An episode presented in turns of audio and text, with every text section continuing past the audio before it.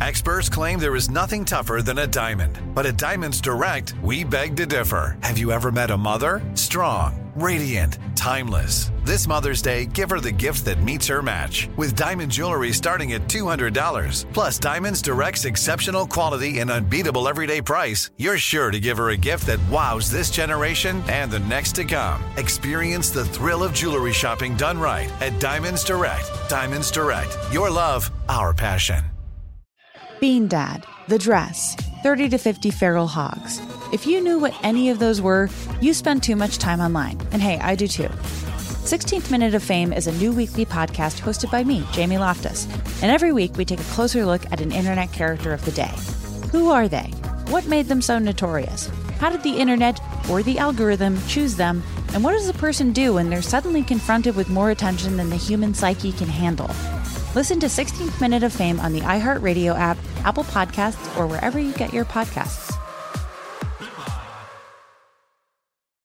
Hey guys, this is Paris Hilton. Trapped in Treatment is back, and this season we're taking on WASP, the Worldwide Association of Specialty Programs and Schools.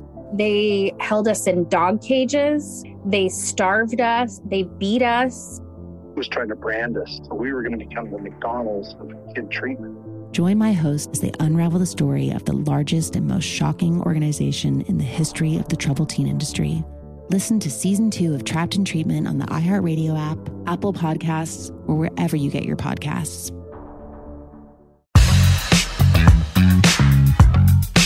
All right, hey there, everybody. Amy and TJ here. We are into the new year. We hope your new year and your resolutions are still on track. We are well into now, Robes, dry January. So tell everybody how you doing. All right. Well, I have been waking up feeling refreshed and energetic in a way that I haven't before. So that is awesome.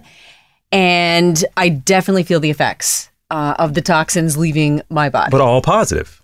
Well, the only wow. thing is, I still feel a little angry when I can't have a glass of wine at night. Like when I sit down on the couch and have a movie going, Mm-hmm. it's just maybe it's just a pattern or it's just, I don't know if it's just the experience of holding the glass.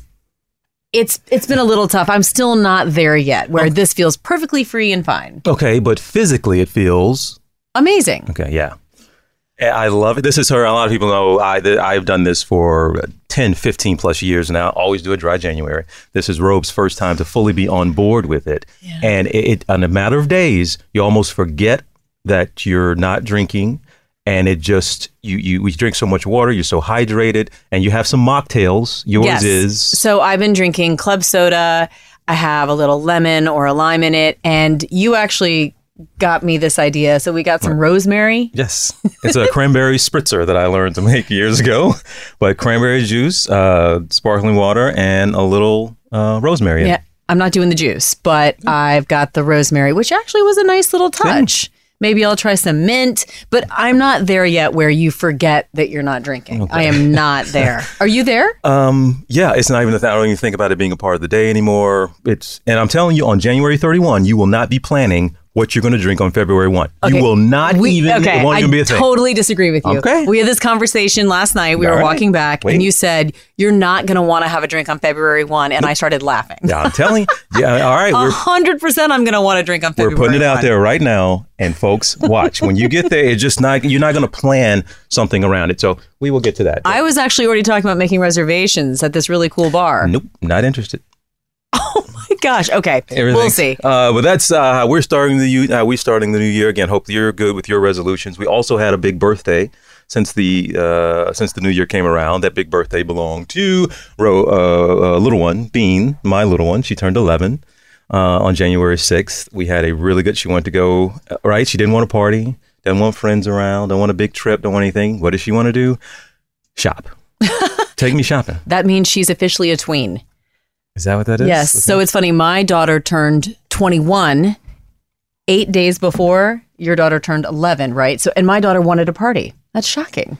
but that's 21. Wow. That's different. But that was a big, uh, it was a big thing for Sabine, and you were uh, a big part of the birthday, and you have been. And look, everybody's familiar with our story over the past year, if you're listening here. But it's when you have a new relationship, there are divorces, there are kids involved. You're always trying to find the right balance between your kids and your partner, and bringing everybody together. And you, I've said it to you privately. I'll say it here publicly. You've been great and has been one of the great, great, great joys over the past several months, six months plus, is how Sabine has really taken. She's known you since she was one, but knowing you in a different capacity now has been really cool to watch and see her elect to. And even sometimes when I pick her up from school, I say, Yeah, no, Robach's not at the house.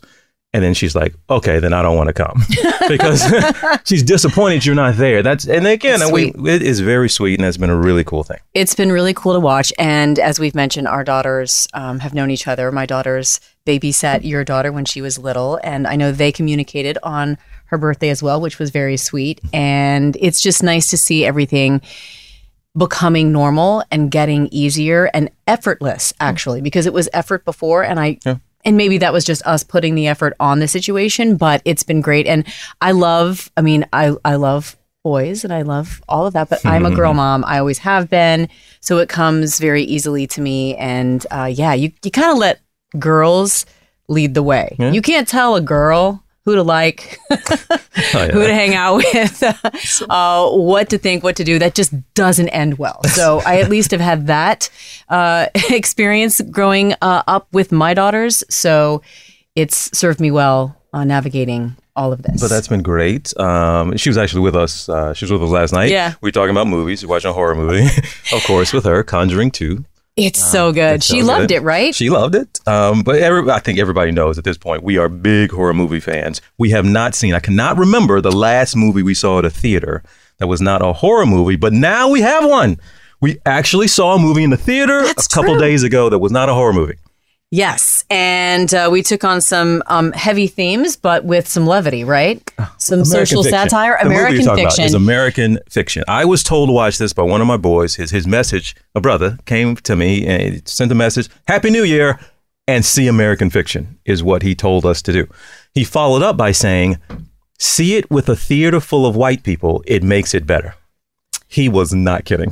I get it now. I didn't know at and time. so we went to the Angelika uh, Film Fest or Film House is what it's called, I believe. It's in Soho, and sure enough, it was about eighty-five percent white. Would you say maybe even higher, maybe ninety percent white? For sure.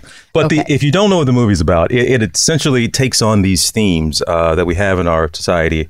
A, a lot of racial themes, but this idea that so often in media or in business that black voices and black stories aren't told unless they are greenlit by a white person executive those stories have to fit into what that white person thinks the black experience is. So oftentimes it's it's not an accurate depiction, it's some stereotypical depiction of what black life is supposed to be.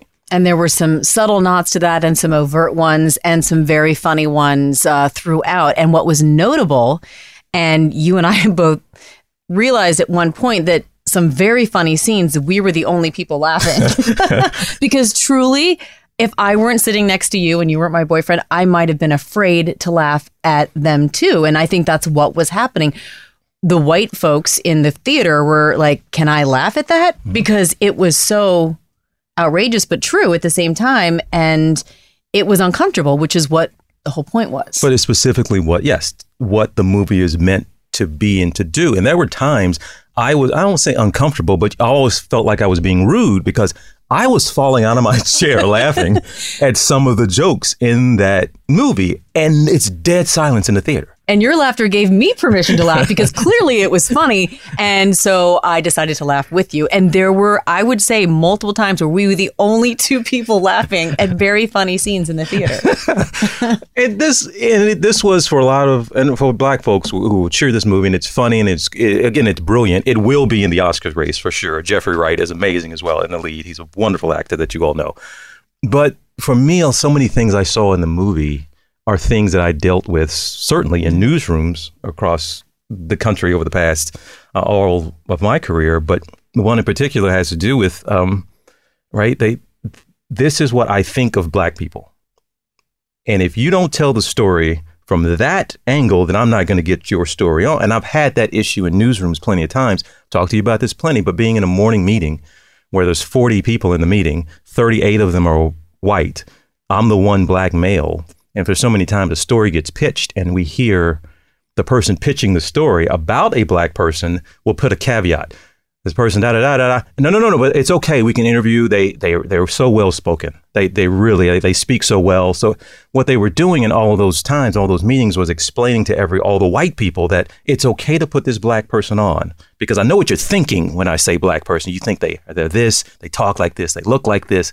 They said no, no, no, no. This this white. I heard that so many times. And this movie brings up those themes and they do it in a comedic way that it should spark a better conversation. Yeah. It validates your experience Oof. and it hopefully educates people who couldn't possibly have had that experience. So please go again. We we highly endorse that movie, American Fiction. We rarely endorse something that's not a horror movie, but this one's great. Yeah, there have been a couple of them too. We watched You People streaming Oh, yeah. and The Blackening also. Th- those all three of those movies take on similar themes in different ways of storytelling that is very entertaining and I really do think you learn something from it when you're watching it as a white person. Yes, and you learn that we can never admit that we ever watched Friends, which I haven't, by the way. Um, And of course I have. Uh, but we talk about dry January here at the top, but we're into this new year, and something that's on a lot of people's minds right now, of course, is relationships. Either you are starting anew and you want to uh, maybe get out of one, or you're looking to get into one. But the beginning of the year has two days in particular that got something for everybody. I was going to say both could be true uh, uh, Oh, Yeah. what you just Yeah. said. so yes, we found this out. We I didn't know this beforehand, but there's a thing called Divorce Day in this country, and lawyers have now kind of said, "Hey, this is the day. It's the Monday after January one each year, where they say this is the biggest day for couples." To file for divorce or contact a divorce lawyer to say, hey, uh, I want to end this relationship. And January, I think, has also been duped just divorce month because people finally say, okay, we made it through the holidays and I'm very now certain I don't want to be with this person for the rest of the year. And coincidentally, it was yesterday, actually, Monday, January 7th of this year. Um, or actually, it was Sunday.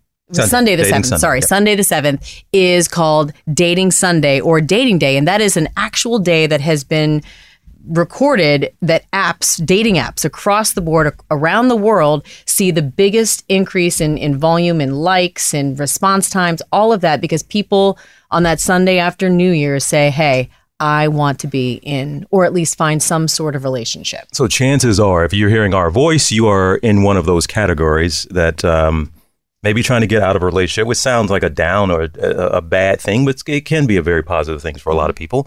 But looking for something new. So we were curious about Divorce Day and in particular Dating Day as we turn the page on uh, on another year. So Michael Kaye. Uh, the global head of communications for OKCupid is in uh, studio here with us, and let me start with that. How big of an uptick are we talking about? You all see in dating apps see, Michael, on Dating Sunday. So, first of all, thank you for having Yes. me. Um, it's an honor to be here as a listener and as a fan. Thank you, man. Thank you. Honor to be here. Dating Sunday is pretty much the Super Bowl for all dating apps. That's all the sports terminology you're going to be able to get out of me. conversation. Um, but every single first Sunday of the year, we see double digit growth in terms of matches and likes and messages. And it sometimes it could hover between 10 to 20%.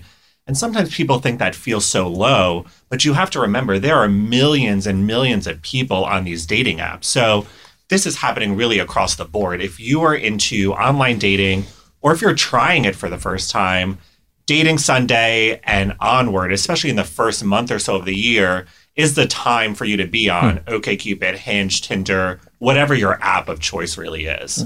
And with OKCupid, a large part of going onto this app is to be matched. And there's science behind it, correct?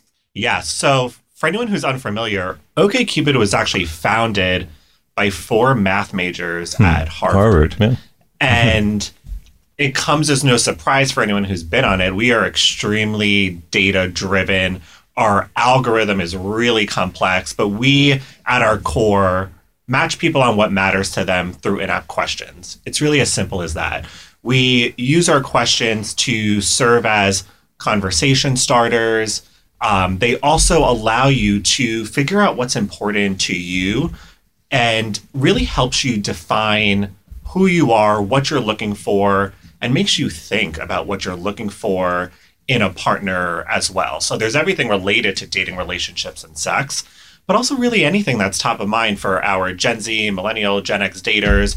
We have questions about Black Lives Matter and hmm. education reform and gun reform. And basically, if you're talking about a topic with your friend, your family members, or your coworkers, we also want to ask about it on our platform because we are an app that fosters connection and conversation. Well, okay, on that point, so many folks will go into uh, you meet somebody, you go into a, a bar, there's a friend, there's a right. we- We're used to meeting people uh, in that organic way. Of course, apps have changed that. Is this a better system you all have found in that when you they do take the questionnaires, people have a better chance when they do answer these questions, when they do get their match percentage. Maybe you can figure that out if you found met somebody at a bar, but it might take you longer. Do, what are the results you all have seen over the years in terms of matching people? Yeah, I think it's a better system, but it's also a more convenient system. Hmm. Hmm. You know, when you look at people, daters today, they're dating very different than our parents. My parents went on a first date. They were a blind first date. They're together over 60 years. And for their generation, people were meeting in these gathering places. They were meeting at temple, they were meeting at church, they were meeting through family, but that's not how people are connecting today anymore. So it, it makes dating apps make it a lot more convenient for the person who's extremely busy and can't take hmm. time out of their days, nights, and weekends to go on 50 first dates. and it allows them to kind of comb through that list and really easily on a dating app find people that they're really compatible with, that they have views that align with them. Um, and really narrow that list down and say, I know you're someone that there may be a connection with because we agree on X, Y, Z. Yeah. And uh, I did say this, I believe, last week that one of the things I learned in 2023 was that, yes, chemistry is important, but compatibility, I feel like, is the most important part of a relationship. And so to that point, TJ and I, I mean, we know we have chemistry, and I think we're compatible. We are. Okay, I do. I think so too. But does the science back that up? We don't need it to, baby. yeah. but, but we're going to find out. So we actually asked Michael to give us some of the questions that they ask anyone who goes onto their app to fill out, and then they're then matched with someone. So we did the questions this weekend, over the weekend. We don't know what each other answered, and mm-hmm. Michael has the results of what our questionnaire shows whether or not we're a match or not. There's a percentage, right, Michael? Yes, yes. Okay. There's a match percentage that every user sees. Okay, I'm definitely a little nervous, but um, when we come back, we're going to get the results and talk about what it all means.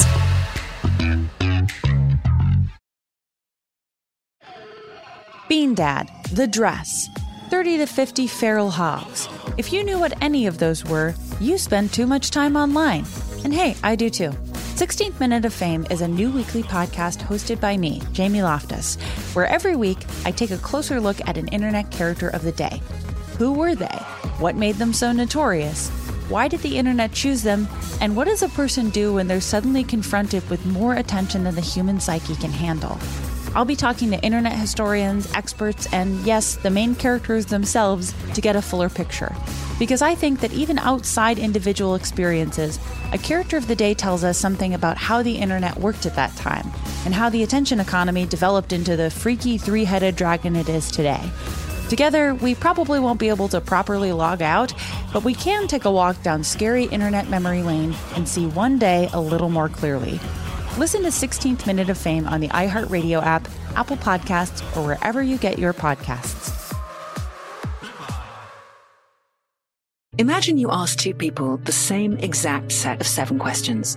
I'm Minnie Driver, And this was the idea I set out to explore in my podcast, Minnie Questions. This year, we bring a whole new group of guests to answer the same seven questions, including actress and star of the mega hit sitcom Friends, Courteney Cox. You can't go around it, so you just go through it. This is a roadblock. It's going to catch you down the road.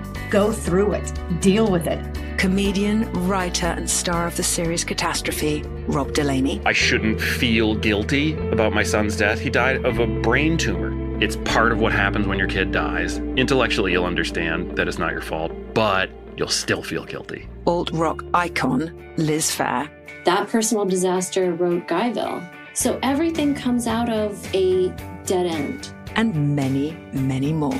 Join me on season three of Minnie Questions on the iHeartRadio app, Apple Podcasts, or wherever you get your favorite podcasts. Seven questions, limitless answers. If you love sports and true crime, then there's a new podcast from executive producer Dan Patrick and hosted by me, Jay Harris, that you won't want to miss. Playing Dirty Sports Scandals. Each week, I'm squeezing the juiciest details from some of the biggest sports scandals ever. I'm talking Marcus Dixon, Olympic gymnastics, Cain Velasquez, salacious Super Bowl level scandals. Join me on the dark side of sports by listening to Playing Dirty Sports Scandals on the iHeartRadio app, Apple Podcasts, or wherever you get your podcasts.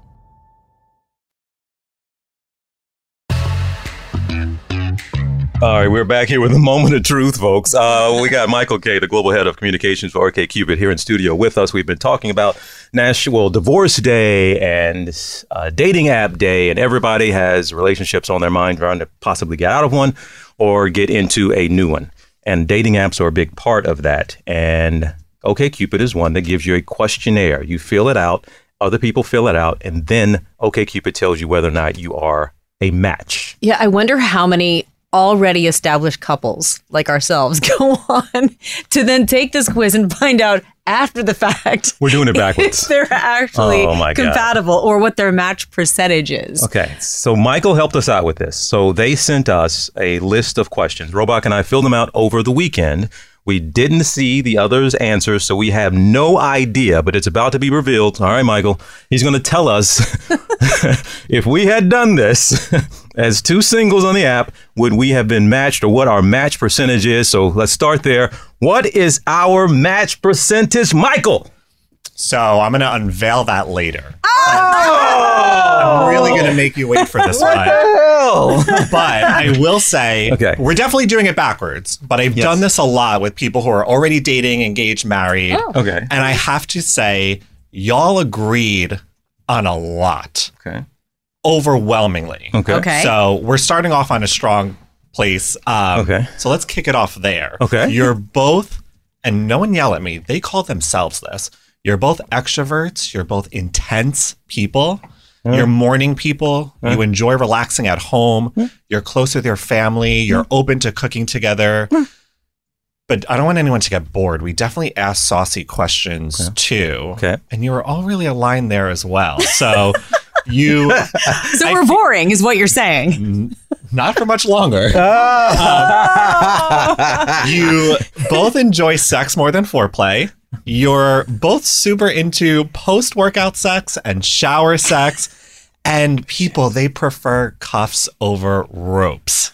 So there was literally no question off limits in this test, which made it so much more fun. I feel like I've known you guys for years at this Wow. um, so there was a lot in the bedroom out of the bedroom that you aligned on. Solid, solid start. You now know us better than my parents do. yeah, So yeah, don't there. listen to this one, mom and dad. We're going to edit that out. so was there anything there that shocked you? Mm, no. No, actually. The thing is- we know each other really, really well. We've been friends now for nine years, and so when we, it's an interesting thing when you're, when you don't have romantic designs on someone, you're more willing to be telling all and vulnerable. And I let him see my quirks, he let me see his in a way that I don't think you would do if you just started out dating. So we actually know maybe even too much about each other.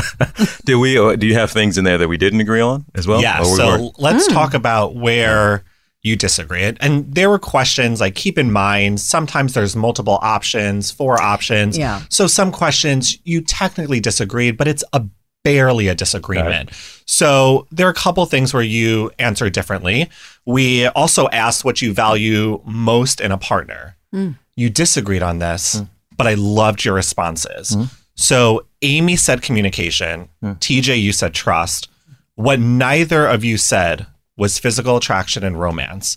And while both of those are absolutely important, it really showed me that you both were looking for that deep, meaningful relationship with a really strong foundation. So I didn't even want to consider that a, a disagreement. And I actually was going back and forth between trust and communication. I I, remember didn't that, know how to put one above the other. Yeah, that it's a hard one. Yeah. it's a hard one. Um, you also disagreed on discussing politics. Oh yeah. That was something you were not aligned on. You know, our my parents never talked about politics at the at the dinner table. So it's a very different time. But almost 20 million people on our app right now said they enjoy discussing politics, and eight in 10 people actually want to talk politics with a romantic partner. What did- was the breakdown? I said no, and she said yes. Is that? I said it was? no. I I said yes. Mm-hmm. Oh well, okay. Because you know what? I've always said this, maybe now a little bit less, but when you are in the news business and you're talking about politics at work, the last thing I want to do when I'm not on the job or on the clock is talk about politics. And not everybody's the same, but it's just one of those things where I like to do and talk about other things than things I can't change that are beyond frustrating to me. Um, at a certain point, maybe that's just being in the business for as long as I have, but yeah, I don't like to take my work home. See, that makes sense to me because on the weekends I'll have all my friends say, "Can you help me with my Hinge profile or my OkCupid profile?" And I'm like, No. really? Call me Monday through Friday, 8, Right. like 8 a.m. to 5 p.m. we can do it then. exactly. It's my poor brother who's a doctor. He can't go into a party Oh, without yeah. someone, you know, lifting up their sleeve and showing him a rash and asking him what it is. So I, I that's just where I stand. You liked we haven't talked about politics much. I think we do. Really? But we don't talk about it in the way that oftentimes I think so many families do around the dinner table. You voted for that person, I voted for this person. We are we are issue based Mm. conversations that we have a lot of times. But no, I, I wouldn't dare like, uh, oh, who'd you vote for? You vote for him? Oh, why don't you do this? Let's Are they talk just about trying to do this? Trump. Let's Yeah. talk about Biden. We- no, we thank do you. that. No, we don't do that at all. at all. Another place where you guys disagreed, and I wonder what you each think the other person said was, is jealousy healthy in a relationship? So I said yes. I said, hell no. So I wouldn't like to act on that jealousy or be petty or small, but feeling that bit of jealousy makes me know that I want to be with him and only him, and I want him to be with me and only me. And it just, I don't know, it just, I don't like the feeling and I don't want to act on it, but knowing it's there actually in a weird way makes me feel good. Two things. How do you act on jealousy? How would you By act on it? accusing somebody or saying, Okay. don't talk to that person or how dare you do this. Like, I don't think that that's correct or right or healthy at all in a relationship. S- part two. Okay. Uh, the second thing goes back to the question when the answer was trust. Mm. I don't worry about it, think about it at all. It- it's a trust matter with me. I don't need to get you. If you want to go, do whatever you want to do. If I see you out that window right there talking all flirty or whatever with anybody, knock yourself out. That's my woman. She's going home with me. Whatever I see there, whatever, I trust and I have to. But I- but not to speak for you, but I feel like you and I, Amy, are really aligned on this question. I don't think it's about trust for either of us. No. I think she wholeheartedly trusts you. I do. But if I see my boyfriend and there's another guy at the bar talking to him, I see red. That does not mean they should not be talking. It does not mean my, I think my boyfriend is going to cross any line. Yep. But there is that little piece of jealousy. There's a little twinge. And it's kind of nice. And I always, I don't think I'm a, a jealous person generally, but when you feel that little bit of twinge, it's like, ooh, like it just Mm-hmm. reminds you how you feel about that person. I'm gonna. I agree. I'm gonna take your jealousy out for a spin. Uh, see how this. See if you're really gonna stand by that statement. But no, maybe it is a little level of confidence or arrogance, or even on my part, to where I look and I just it doesn't register to me, and I, I guess I'm just not jealous in that way. Well, I hope that I would never act on it or that you would never see or feel or hear anything from me. Oh my God, you're always you're always flirty and doing stuff and over there on the side of the bed with oh, your phone stop underneath. it. I don't know what oh, you're doing. Oh, stop it. it's No, all right. but t- uh, there is trust there. But it doesn't mean you still can't feel that little Well, good. All right. All right. Oh, what you got? So we require on OKCupid that people answer 15 of these questions. Y'all went on to answer much, much more. You answered dozens of them. Mm-hmm. And after looking at both your responses, lining it up, factoring in that you would also most likely be looking for the same things in terms of age and a partner and location and all that, we scored you an 84%. Oh, wow. Which is really high.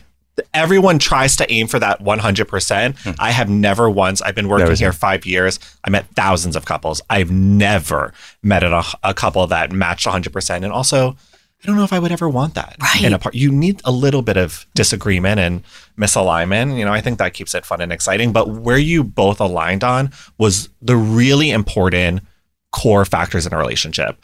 It was clear from the beginning you were aligned on family matters, you were aligned on what you're looking for in a relationship. That's really what's most important. And you're aligned on horror movies. And yeah, I did see some of the questions we didn't get. I saw how important is um is religion to you. Mhm. I can't read my own writing because I don't have my glasses on. They're in front of you, baby. do you like scary movies? Could you ever date someone really messy? We would agree on all of those things, but I was just thinking about how deep some of these questions do go. yeah. Why would you want to answer more just to get a clearer picture of who you might be dating? Uh, yeah, absolutely. Again, like we, we see a lot of people actually go on to answer more and more. And it's because the more you answer, the more compatible your matches are going to be. But I also think the way the questions are written, it really challenges you as a person to say, oh, I, I didn't think that would be important to me, but it actually is. Or this used to be at the top of my list.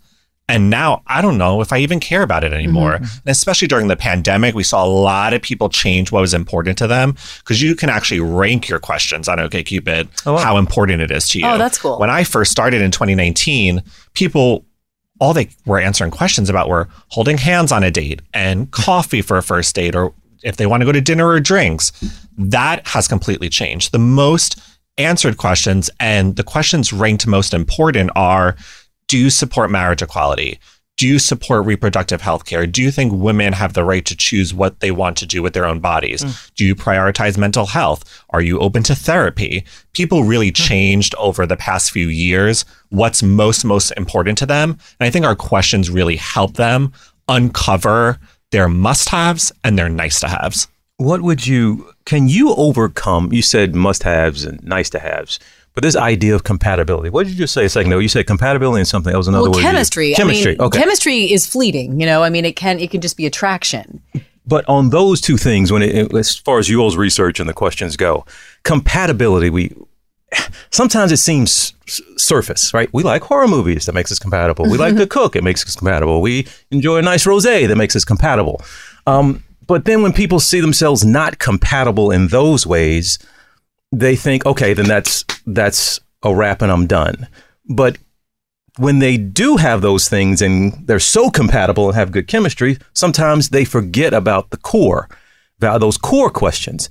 Can you overcome? I'm always fascinated by this. Can you overcome a lack of compatibility with someone from your research? Can you overcome that if you do have the core value? Or is compatibility something that always, always needs to be there on things that seem small? you I think you need to break down what you're talking about in terms of compatibility, compatibility and what you're compatible on. Okay. I don't care if my partner loves Harry Potter or Taylor Swift or the Real Housewives as much as I do. They need to stand my favorite OGs, but they don't have to watch the shows as much as I do. What I refuse to compromise on when it comes to compatibility is how you feel about LGBTQ plus rights, Black Lives Matter, Stop Asian Hate, really all these kind of heavier things that we've been going through over the past few years. And I think that's what OKCupid does for you. But really any every dating app does this in some kind of way. Mm-hmm. It helps you figure out as as long as you're aligned on those deeper issues. We see a lot of issues based dating right now. Then I think you can move on and figure out how important the other things are and if compatibility there really matters to you. My boyfriend's never drank coffee. I drink coffee daily. Mm-hmm. We're not compatible when you think of that, that's okay. Right. Yeah. You don't like coffee? I do. We've we've survived. you like yacht rock. I just heard of it about three months ago. That's So, true. yeah. It- those are the things that make it interesting, right? I heard a little while ago that there's this phrase that a lot of folks use, even in the online dating world opposites attract and then they attack. Have you all found that to be the case? yes and no. My partner and I, I would say in many, many ways, are opposites. There's parts of us, one's more extrovert, one's more introvert. We've grown up differently. We're part of different religions. We came out at different moments in our life. So there's a lot that, you know, are definitely more opposite, but we do, again, we come together on those things that really truly matter in a a partnership. And I think over time, definitely rocking the beginning, harder in the beginning for sure. But over time, we've started to balance each other out and bring out the best in one another.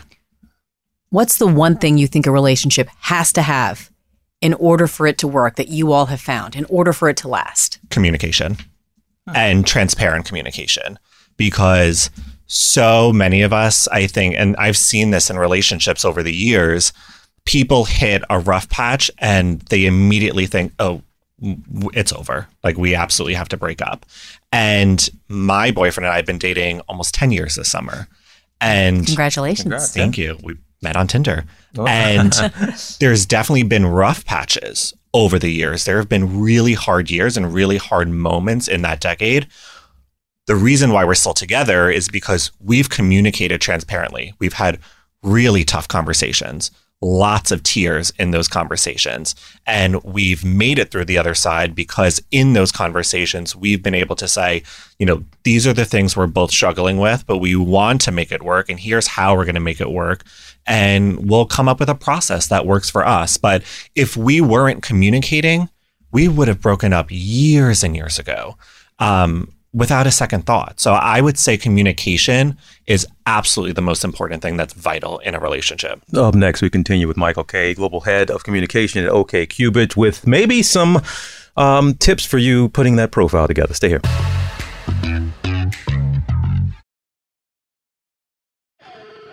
Bean Dad, The Dress, 30 to 50 Feral Hogs. If you knew what any of those were, you spend too much time online. And hey, I do too. 16th Minute of Fame is a new weekly podcast hosted by me, Jamie Loftus, where every week I take a closer look at an internet character of the day. Who were they? What made them so notorious? Why did the internet choose them? And what does a person do when they're suddenly confronted with more attention than the human psyche can handle? I'll be talking to internet historians, experts, and yes, the main characters themselves to get a fuller picture. Because I think that even outside individual experiences, a character of the day tells us something about how the internet worked at that time and how the attention economy developed into the freaky three headed dragon it is today. Together, we probably won't be able to properly log out, but we can take a walk down scary internet memory lane and see one day a little more clearly. Listen to 16th Minute of Fame on the iHeartRadio app, Apple Podcasts, or wherever you get your podcasts. Imagine you ask two people the same exact set of seven questions. I'm Minnie Driver, and this was the idea I set out to explore in my podcast, Minnie Questions. This year, we bring a whole new group of guests to answer the same seven questions, including actress and star of the mega hit sitcom Friends, Courteney Cox, You can't go around it, so you just go through it. This is a roadblock. It's gonna catch you down the road. Go through it. Deal with it. comedian, writer, and star of the series Catastrophe, Rob Delaney. I shouldn't feel guilty about my son's death. He died of a brain tumor. It's part of what happens when your kid dies. Intellectually, you'll understand that it's not your fault, but you'll still feel guilty. alt rock icon, Liz Phair, That personal disaster wrote Guyville. So everything comes out of a dead end. and many, many more. Join me on season three of Minnie Questions on the iHeartRadio app, Apple Podcasts, or wherever you get your favorite podcasts. Seven questions, limitless answers. If you love sports and true crime, then there's a new podcast from executive producer Dan Patrick and hosted by me, Jay Harris, that you won't want to miss. Playing Dirty Sports Scandals. Each week, I'm squeezing the juiciest details from some of the biggest sports scandals ever. I'm talking Marcus Dixon, Olympic gymnastics, Cain Velasquez, salacious Super Bowl level scandals. Join me on the dark side of sports by listening to Playing Dirty Sports Scandals on the iHeartRadio app, Apple Podcasts, or wherever you get your podcasts.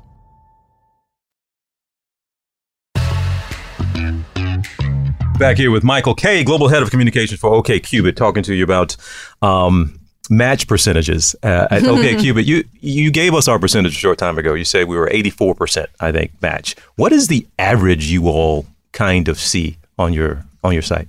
It it hovers in the 70s to 90s. That's really the sweet spot. It's a big range, um, but it also depends on like where you're looking in the app as well. We actually have a section of the app that's people we recommend to you, and there you're going to see people with the highest match percentage. Okay. Got you. So we might not necessarily have been in each other's inbox. Eighty-four percent. Really? Would have been. Okay. Oh, okay, okay, okay, good. So that we're above average. Is- is- That's all I'm looking That's for. That's what he man. wants you to say. We're above average. Okay. you know, this is fascinating as my daughters are now getting into the dating world. Uh, my oldest is 21. My youngest is about to turn 18. And I keep hearing this situationship thing thrown around. I saw that you're seeing an increase, or at least dating apps are seeing an increase in ethical non-monogamy enm i just learned what that acronym was but then i'm hearing situationship at home when people go onto these apps are you seeing generally the younger folks coming in not necessarily looking for committed relationships or with some sort of destination in mind with their relationship You know, I think it really depends on the app that you're looking at. Not every app caters to the same demographic. For OKCupid, we make you do a lot of work, admittedly, to get your profile up and running. That's actually by design. We want people who are taking dating a little bit more seriously, which is why we lean a lot heavier in millennials and Gen Zers who are probably out of college. so not my daughters got it And um, you brought up ethical non monogamy and situationships. I think there's probably a little bit of overlap between the two, but they are separate. And I want to distinguish between the two. Situationships tend to be between two people who really hadn't haven't yet had that conversation about what they are, where they're going. They're taking it a little bit more slowly and aren't as in a rush to say, you know, we're only dating each other, we're boyfriend, girlfriend. They might still be dating around. Ethical non monogamy is between two people who are committed and have chosen in that commitment to open their relationships. And we are seeing a rise in that. It's still the minority. So when you look at most dating apps, the overwhelming majority is going to be people who are looking for monogamous relationships. But, you know, we are, we have been seeing for years a rise in people interested in open relationships. I actually don't think it's new. I think we are in a time where people are more comfortable having these conversations more openly. You gotta help me here. You, you said it's not new, but it's just a new name or new thing to call it. Ethical I, I mean, it's. I don't think it's really a new trend. I just think we're talking about it more often. I think if you asked your parents if they knew anyone who had an open relationship, chances are they might have known one or two couples. I know my parents, who are baby boomers, knew a couple like this. And my aunt, who's a Gen Xer, knows a couple of couples like this. So I think we're just talking about it. But it. do I not have the definition right? Ethical non-monogamy. We're just talking about open relationships. Yeah. Okay, that's it. Uh, the, the phrase is throwing me off. okay. but now it's being more widely accepted or being more accepted than it has been in the past perhaps and not something to be ashamed of or to hide Yeah, I, I would say Gen's one thing that Gen Z is just crushing it at is removing stigma for so many things in our society. And Gen Zers and millennials definitely the most open to open relationships. but because they're talking about it more, it's really relieving that stigma, which is allowing more and more people to talk about it and say, hey, actually, this is what I'm into. And and that's okay. And, you know, th- there's many apps, OkCupid included, that makes it really easy for you to find other people who are looking for this as well. Ethical non-monogamy. i'm not into that by the way Ethical non-monogamy. yeah. I just would- letting you know now. Well, I don't even know what it is quite yet. No, Me it just, either. It sounds but yeah. There are people who want and it. and you know yeah, it's great for everyone else if that floats your boat but i'm just letting you know now it does not float mine and she has multiple witnesses. And look, something for us, and we'll tell you the truth here, Michael. Uh, we we have um, Robes and I have been through a lot together, certainly over the past year, year and a half plus, and so much of that we've had moments throughout that time that are very difficult to where we there's so much on the line for us. And there has been, and for us to be together took so much, and there was so much sacrifice, and you you're going into this commitment, and there have been moments. We had a really probably the closest we ever got to our relationship ending was a a, a disagreement, a fight we had that was really based on a fear and a lack of communication to where we thought, wow, we went through all this and we went did all this and maybe we're not compatible or maybe we missed something. So we were freaking out a little bit to hear the results of the test today. That is not a joke. but you're talking about basically our first fight right Uh, it was early. It was the one of the first two, I would say. I I think you know. Also, we had had such. Um, we always had fun together. We we rarely ever had an issue where we disagreed, and we we are very like minded. So yeah, when the first thing happens, the first time you think, "Oh my god, I don't know this person. I thought I knew this person. I don't know that person." So I mean, that can happen. But the score, I do you feel now better about it all? But like Mike, I just met Michael now. Oh, he gave us the stamp of approval. Now we're going to be fine. But it it was one of those things, and we were, you know, to do it, we got it revealed for the first time by you. We didn't know what was going to come out of it, but it was as much as we're having fun here and talking about it. I think everybody deals in that. They're looking at a percentage score. Okay, I'm matched with 90%, so we should be good to go. But it, it's not just an exact science, and it's not just, a, there's so much involved here. So for people who are listening and thinking just about a score, I need to get somebody who is 70 to 90%, and if I don't, then that's no good.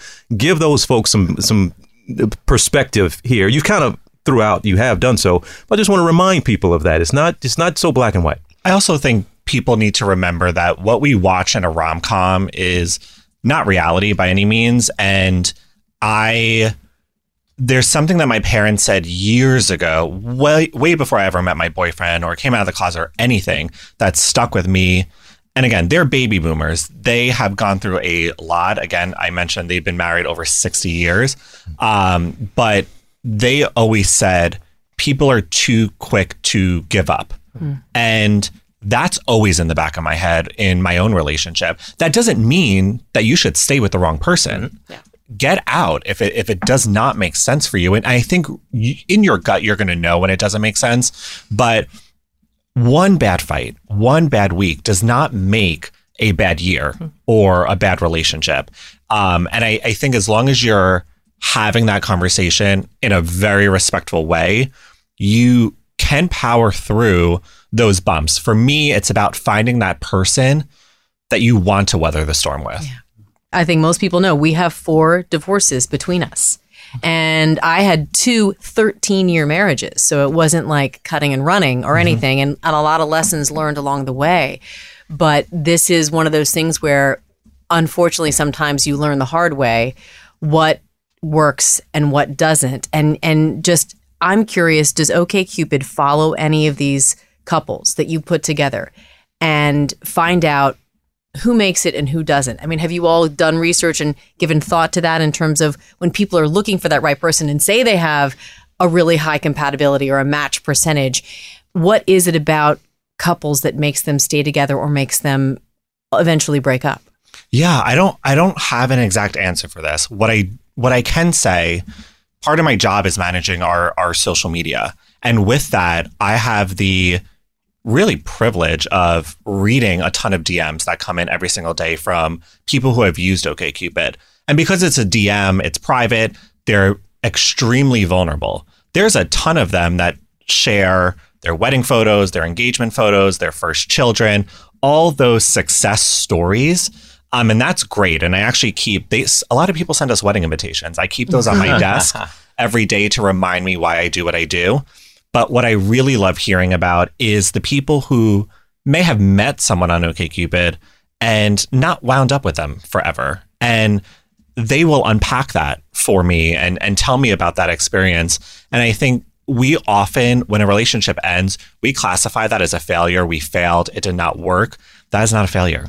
You're just moving on to the next chapter. So I actually love hearing those stories of someone who says, I, you know, I've met people who said, I love OKCupid, but they're single. And people are like, why do you, how do you love a dating app when you're, when you're single? And they're like, well, I had several really great partners that I met on that app and it, it worked for me. Might not have worked forever, but it worked for me at some point. Can you tell folks and the advice to not because I, I you've even when I was filling out, filling out the questions, I don't know if you did this, but you almost look at it and you're well, I should say this or should I say this? right? You, I guess you would definitely say you need to be vulnerable, authentic, and yourself certainly off the bat, and not try to manipulate the answers to try to find a certain type of person. Uh, that is the worst thing you can do is not be yourself. And to your point, there's definitely people who start out. I think the more questions you answer, you kind of forget that you're you you stop doing this because you become less mindful of it. I think in the beginning, people definitely answer the way they think other people want, and then as they continue, they just forget about it and they're just becoming more and more and more honest. But what we see happen if you are putting out a version of yourself that you think other people are looking for, you're only going to attract people who are looking for that version that might not be you. So I tell people all the time if you don't want to be married, that's great. Say that on your dating app profile. If you do not want children, there's nothing wrong with it. I'm, this is controversial, I'm not a pet person. I don't think you guys either. I feel like you both said no. no. And I have a dog. Yeah. So, and I love him, but I wouldn't consider myself a pet person. Yeah, it's not my jam. But I, you know, you gotta be honest. Here, Brody. I mean, he's adorable. I hope he's not listening. to I this. know that would be awful if he heard what I just said. Did you feel like filling to his point when you were filling it out? Because we were sitting across a table from each other filling Yeah. it out, and then I hear her crack up laughing, and she hears me make a comment.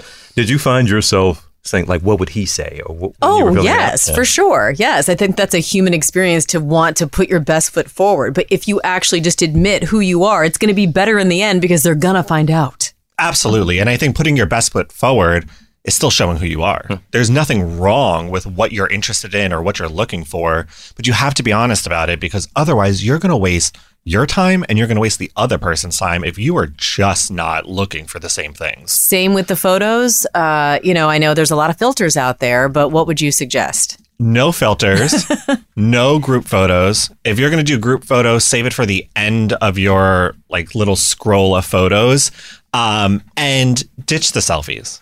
I love a selfie. Hmm. I took like three on the way here today. Oh, so did I. However, I don't need to see that on your dating app profile. Use I you know, when you put anything on your profile, whether it's photos or something you're writing in, I always like to think, what's the purpose that this is serving? Is it serving as a conversation starter? Is it showing someone what I'm interested in? Hmm. So if I were to create a dating app profile today, I would post a photo of the first half marathon I ran, me at Taylor Swift's Eras tour, me at the Harry Potter world in London, because what those photos are going to do is one, it's going to tell people my hobbies and what I'm interested in. It also gives them something to say to me because hey, hi, hello actually have the highest rate of being ignored on dating apps. But by those three photos alone, someone can say, What era are you in?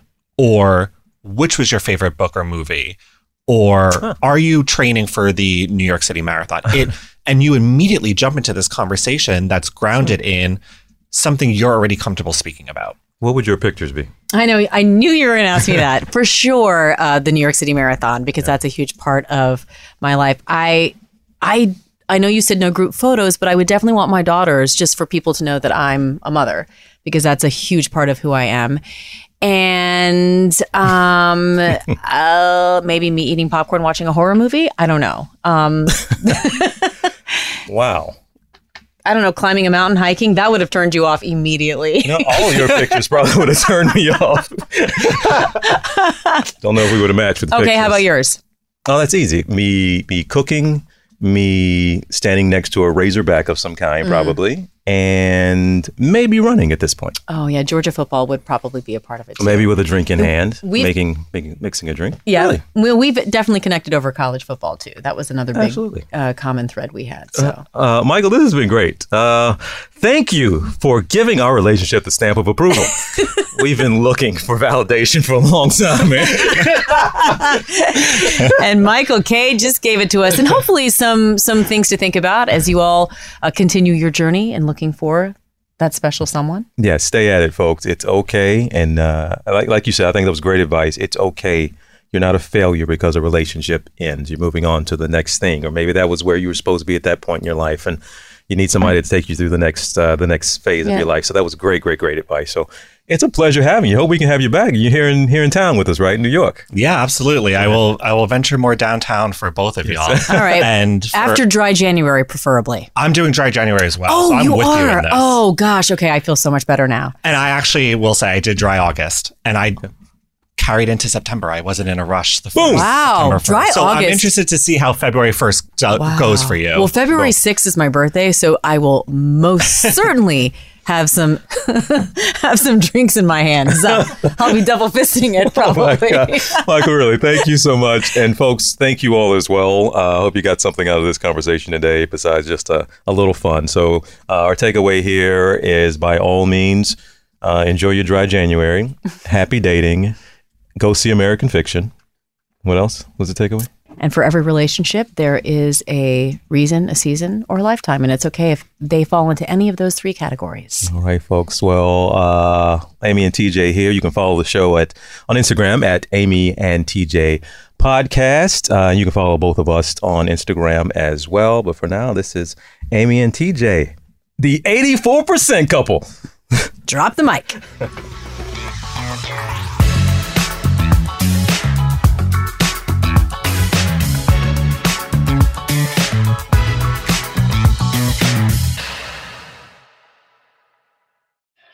Dad, The Dress, 30 to 50 Feral Hogs. If you knew what any of those were, you spend too much time online. And hey, I do too. 16th Minute of Fame is a new weekly podcast hosted by me, Jamie Loftus. And every week we take a closer look at an internet character of the day. Who are they? What made them so notorious? How did the internet or the algorithm choose them? And what does a person do when they're suddenly confronted with more attention than the human psyche can handle? Listen to 16th Minute of Fame on the iHeartRadio app, Apple Podcasts, or wherever you get your podcasts. Hey guys, this is Paris Hilton. Trapped in Treatment is back, and this season we're taking on WASP, the Worldwide Association of Specialty Programs in Schools. They held us in dog cages. They starved us. They beat us. was trying to brand us. So we were going to become the McDonald's of kid treatment. Join my hosts as they unravel the story of the largest and most shocking organization in the history of the troubled teen industry. Listen to season two of Trapped in Treatment on the iHeartRadio app, Apple Podcasts, or wherever you get your podcasts. Something that makes me crazy is when people say, Well, I had this career before, but it was a waste. And that's where the perspective shift comes that it's not a waste, that everything you've done has built you to where you are now. This is She Pivots, the podcast where we explore the inspiring pivots women have made and dig deeper into the personal reasons behind them. Join me, Emily Tish Sussman, every Wednesday on She Pivots. Listen to She Pivots on the iHeartRadio app, Apple Podcasts, or wherever you get your podcasts.